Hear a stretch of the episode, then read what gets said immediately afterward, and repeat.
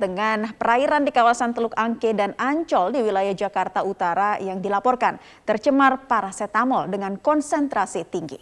Ya, hal itu disebut dalam sebuah studi berjudul konsentrasi tinggi parasetamol di wilayah perairan Teluk Jakarta, Indonesia yang ditulis oleh peneliti oseanografi Lipi Wulan Koago dan sejumlah peneliti lainnya. Penelitian itu dilakukan dengan melibatkan sampel dari empat wilayah Teluk Jakarta. Hasilnya ditemukan kandungan parasetamol yang tinggi pada dua wilayah perairan di Jakarta, yakni di Angke dan juga Ancol. Kandungan parasetamol yang terkandung di Angke mencapai 610 nanogram per liter, sedangkan Ancol kandungan parasetamolnya mencapai 420 nanogram per liternya. Ya, Wakil Gubernur DKI Jakarta Ahmad Riza Patria mengatakan temuan itu sudah diketahui dari 14 Juli 2021 dan saat ini tengah diteliti oleh Pusat Oseanografi dan Dinas Lingkungan Hidup DKI Jakarta. Dinas Lingkungan Hidup DKI Jakarta sudah mengambil sampel air di perairan Ancol dan Muara Angke pada 2 Oktober lalu. Tim dari Dinas Lingkungan Hidup DKI Jakarta mengaku pengambilan sampel air telah rutin dilakukan dua kali dalam setahun. Pemirsa Unit 2 Ekonomi Satreskrim Polres Pelabuhan Belawan berhasil mengamankan sindikat pelaku pemalsuan data prakerja antar provinsi untuk mengambil dana peserta prakerja bantuan pemerintah pusat. Enam orang pelaku ini merupakan warga Maryland, Deli Serdang, Simalungun, dan juga Provinsi Riau. Mereka berhasil ditangkap petugas Satreskrim Polres Pelabuhan Belawan di kediaman salah satu pelaku di Kecamatan Medan, Maryland, Sumatera Utara. Modus pelaku memasukkan data prakerja ini untuk mendapatkan uang bantuan dari pemerintah secara online. Mereka memanfaatkan kartu tanda penduduk milik warga sehingga ada data yang berulang. Selain mengamankan enam pelaku, petugas menyita barang bukti di antaranya laptop, telepon genggam, KTP, buku ATM, dan buku berisi data pribadi calon korban. Mereka mengirimkan ataupun mengupload KTP ini ke kementerian terkait untuk mendapatkan akun, ya, akun untuk melakukan pelatihan prakerja. Jadi idealnya setelah uh, persyaratan yang salah satunya adalah KTP itu kemudian kita mendapatkan akun prakerja. Di akun ini ada nanti akan ada dana elektronik sebesar satu juta untuk e, melakukan pelatihan. Kemudian kita melakukan pelatihan, setelah pelatihan mendapatkan sertifikat, sertifikat ini kemudian kita upload lagi. Nah, kemudian baru keluar kartu prakerja dengan nilai uangnya itu 2 juta setengah. Presiden Joko Widodo meninjau langsung pelaksanaan vaksinasi COVID-19 bagi masyarakat di Kabupaten Merauke, Provinsi Papua. Presiden Jokowi memastikan pelaksanaan vaksinasi COVID-19 betul-betul dilaksanakan dari Sabang sampai Merauke. Didampingi Ketua DPR RI Puan Maharani dan sejumlah Menteri Kabinet Indonesia Maju, Presiden Jokowi meninjau pelaksanaan vaksinasi di Kabupaten Merauke pada Minggu sore. Presiden Jokowi mengatakan dirinya ingin memastikan pemerataan vaksinasi benar-benar dilakukan dari ujung barat hingga ujung timur Indonesia. Jokowi juga mengaku senang dengan antusias masyarakat Merauke dalam mengikuti serbuan vaksinasi yang diadakan oleh pemerintah Provinsi Papua. Presiden mengingatkan seluruh masyarakat untuk tetap disiplin protokol kesehatan, utamanya dalam menggunakan masker dalam rangka hidup berdampingan dengan COVID-19. Seluruh masyarakat di Kabupaten Merauke dan Papua yang telah antusias untuk ikut dalam program vaksinasi yang disenggarakan oleh pemerintah daerah. Dan perlu saya ingatkan bahwa Eh, COVID-19 ini tidak mungkin hilang secara total. Oleh sebab itu sekali lagi kita harus mulai belajar hidup dengan COVID-19 dan tetap disiplin menjalankan protokol kesehatan yang paling utama memakai masker. Guna mengantisipasi terjadinya klaster dalam pembelajaran tatap muka atau PTM, Dinas Pendidikan Kota Bandung akan melakukan rapid test antigen kepada guru dan murid yang ada di 200 sekolah. Ya, menurut Wali Kota Bandung Odet M. Daniel, dari 10 persen dari 2.000 lebih jumlah sekolah yang menggelar PTM, sebanyak 200 sekolah akan dilakukan rapid test antigen secara acak. Pihaknya pun telah meminta kepada Kepala Dinas Pendidikan untuk segera melakukan rapid test antigen tersebut. Meski sejauh ini pelaksanaan PTM terbatas berjalan dengan lancar, namun pro kontra di antara orang tua masih terjadi. Pihaknya pun memberikan keleluasaan kepada orang tua siswa yang memilih tidak ingin anaknya mengikuti belajar tatap muka. Ya harus dari luar, secepatnya. Tadi, tadi saya. 10 persen 20% dari total Dari sekolah total PTM. sekolah yang sudah mulai ya PTM yang sudah mulai. Kan sekarang ada 2005. 2005 titik. Nah, berarti kan sekitar 200-an lah.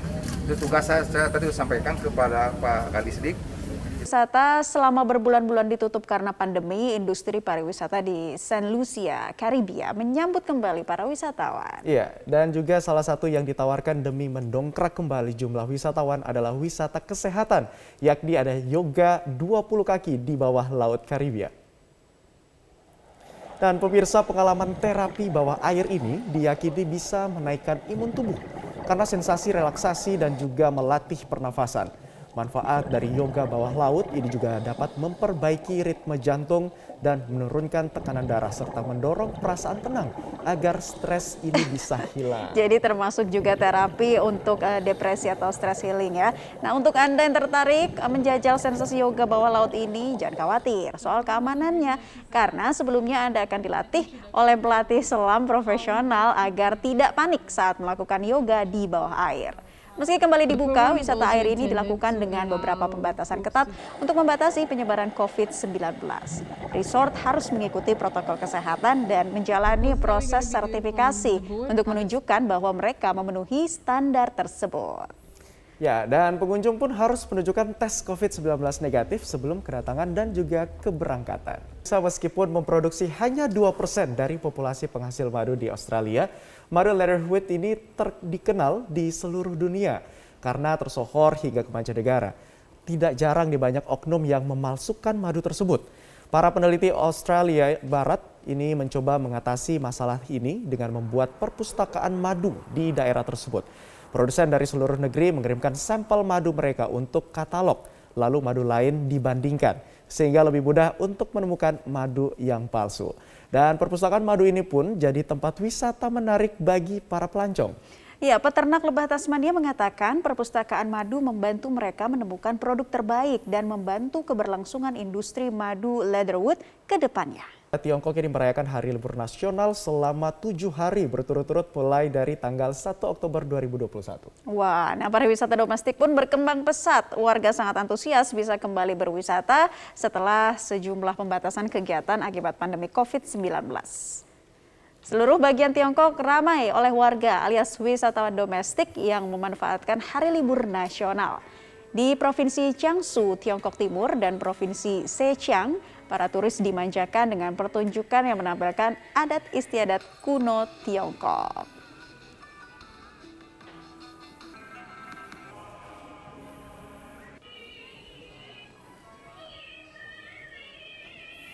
Dan sementara itu di Wuhan, ibu kota provinsi Hubei, Tiongkok Tengah, warga asyik bermain ski rumput dan sejumlah permainan air. Menaiki balon udara untuk melihat bentang alam Nevelin yang indah di kota Shangyei di Provinsi Kansu, Tiongkok Barat Laut. Ini juga dapat menjadi pilihan menarik. Dan pemirsa geografi Karts ini terlihat seperti hamparan pegunungan pelangi dari atas. Dan di Kabupaten Qingzhou, Provinsi Shandong, Tiongkok Timur, wisatawan juga bisa menikmati lautan bunga dengan lebih dari 100 varietas di rumah kaca.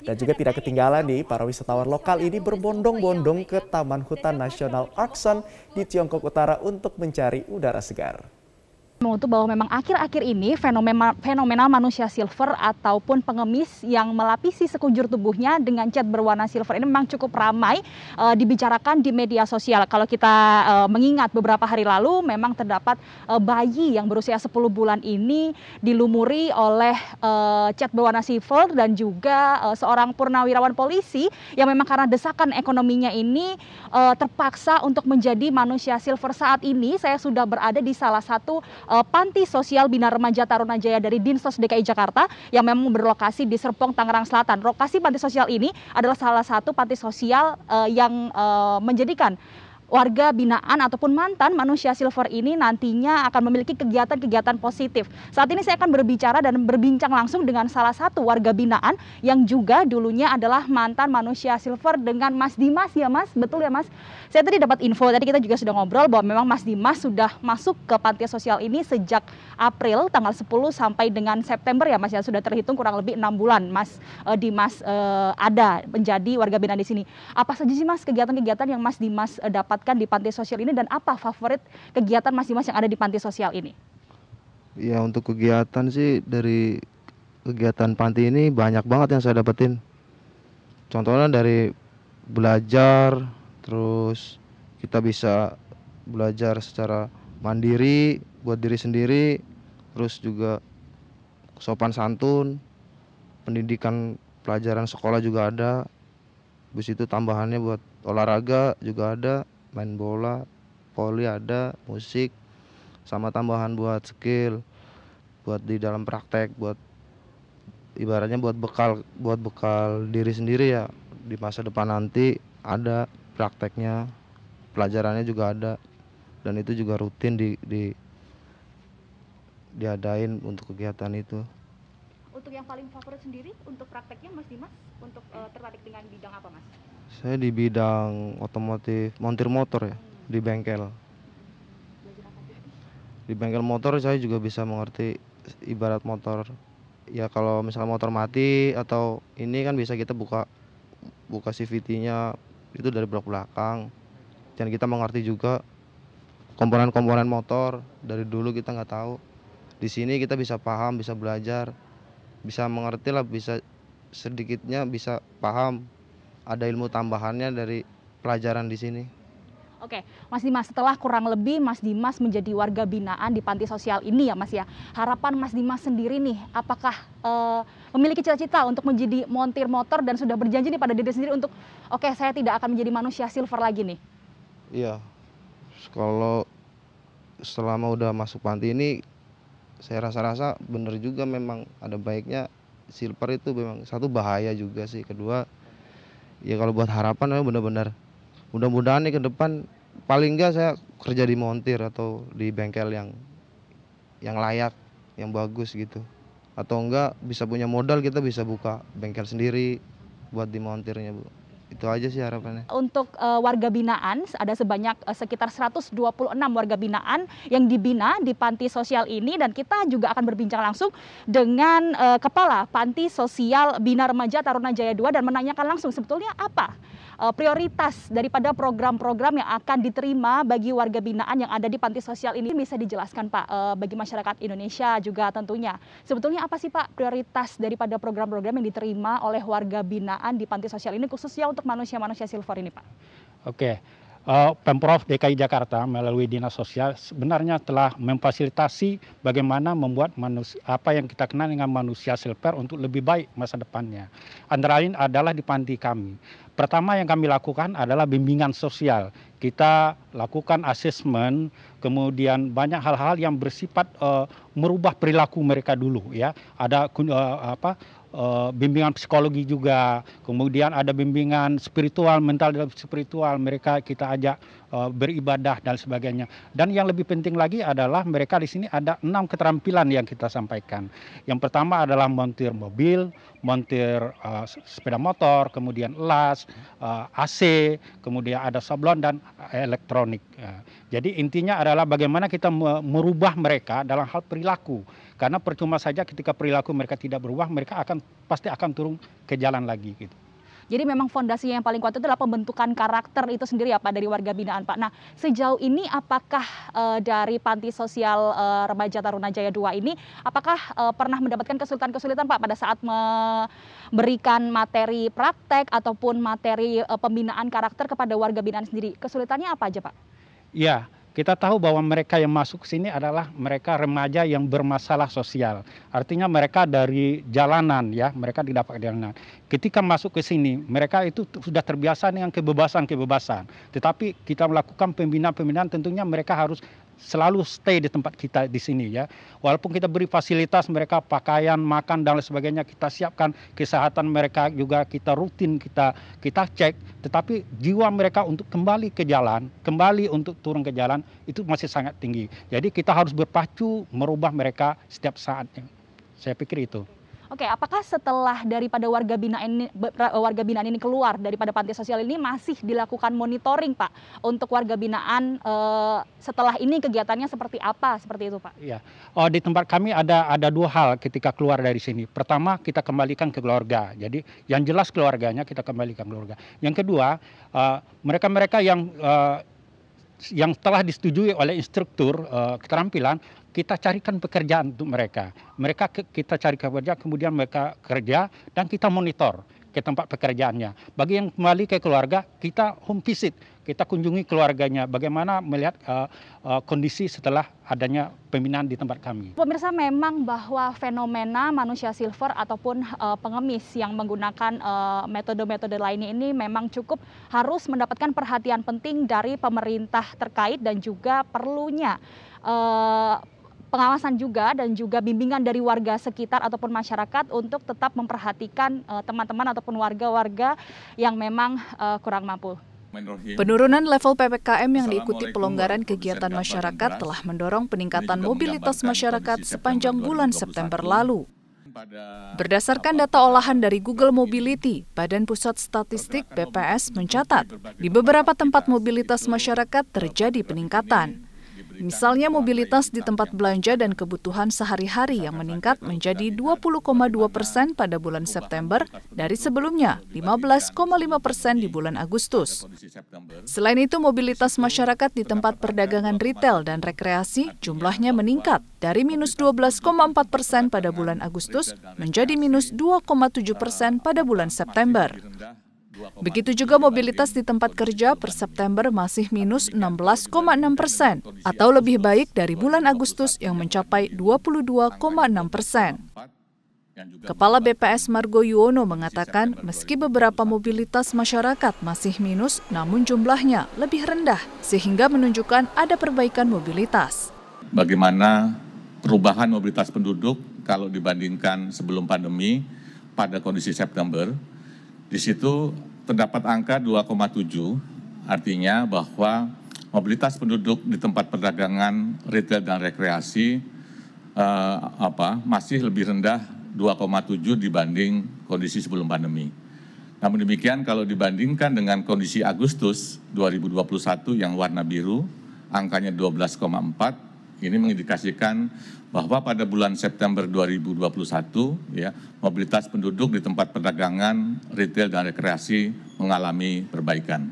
Berbagai perkembangan mobilitas ini tentu saja nanti akan berpengaruh kepada aktivitas ekonomi dan juga pada akhirnya berpengaruh kepada berbagai indikator sosial ekonomi yang dihasilkan BPS.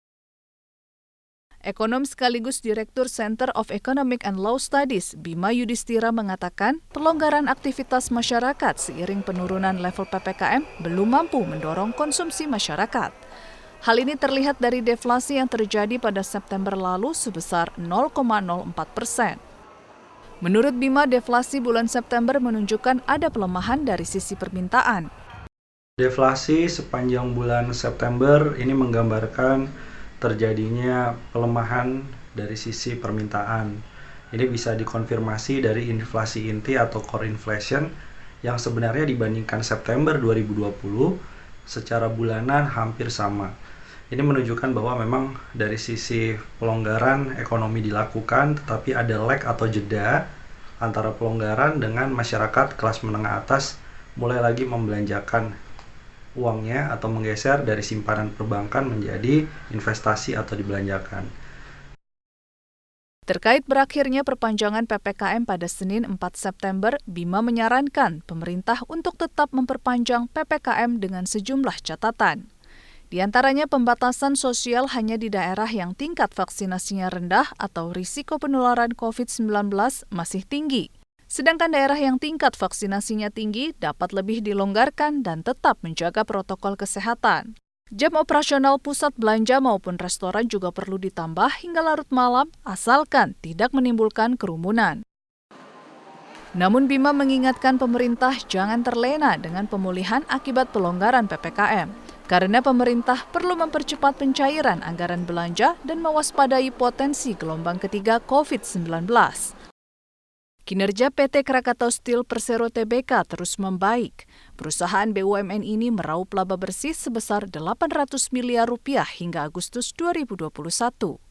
Kenaikan laba perusahaan didukung peningkatan kinerja ekspor ke kawasan Eropa yang naik 15 kali di triwulan pertama tahun 2021 secara tahunan. Direktur Utama Krakatau Steel, Silmi Karim menargetkan laba bersih perusahaan mencapai 1 triliun rupiah dan penjualan naik 80 hingga 100 persen di tahun 2021. Tentu ingin uh, kinerjanya uh, kalau bisa net profitnya bisa di atas 1 triliun. Jadi untuk mengkonfirmasi bahwa kinerja uh, eh, KS dalam uh, hal restrukturisasi dan transformasi itu memang sesuai dengan yang kita rencanakan di awal. Ya, dan angka psikologi satu triliun itu merupakan angka yang baik dan juga achievable, bisa dicapai. Nah, kalau penjualannya, saya rasa uh, kita yakin bisa ada di kisaran uh, penaikan antara uh, 80 sampai 120 persen. Pengamat BUMN Toto Pranoto menilai upaya restrukturisasi telah membuahkan hasil, namun masih banyak pekerjaan rumah yang harus diselesaikan agar Krakatau Steel menjadi lebih kompetitif dan mampu bersaing dengan produk baja impor di Indonesia. Tentu masih banyak PR yang harus diselesaikan ke depan ya, terutama bagaimana supaya Krakatau Steel juga bisa lebih uh, kompetitif lagi ditinjau dari kemampuan mereka ya, misalnya untuk merevitalisasi ya, sebagian besar asetnya itu ya, yang relatif juga rata-rata sudah berumur cukup tua ya, dan juga kemampuan mereka untuk bisa melawan berbagai macam produk import baja yang kemudian juga tanda petik ya, sudah cukup merajai pasar domestik dengan cukup lama. Kepala Riset Infovesta Wawan Hendrayana berpendapat pemulihan ekonomi global bisa membuat permintaan baja meningkat dan menguntungkan bagi Krakatau Steel. Namun investor diminta wait and see menunggu apakah perbaikan kinerja keuangan Krakatau Steel bisa berlanjut. Melihat uh, wait and see dulu, terutama kita melihat laporan keuangan di Q3 ini bulan September sebentar lagi keluar, itu kita lihat apakah uh, itu masih mempertahankan uh, growth dari yang mereka miliki dari tahun lalu. Kalau iya ya mungkin masih akan ada momentum untuk saham keras menguat, tapi kalau tidak ya investor akan kembali lagi melihat bahwa keras ini secara fundamental sebetulnya uh, masih belum terlalu baik. Tahun ini kapasitas produksi baja hot strip mill atau HSM Krakatau Steel sebesar 3,9 juta ton, di mana 30 persen hasil produksi ditujukan untuk ekspor, sementara 70 persen diserap di dalam negeri. Ke depannya, perusahaan menargetkan produksi baja HSM bisa mencapai 6,4 juta ton per tahun.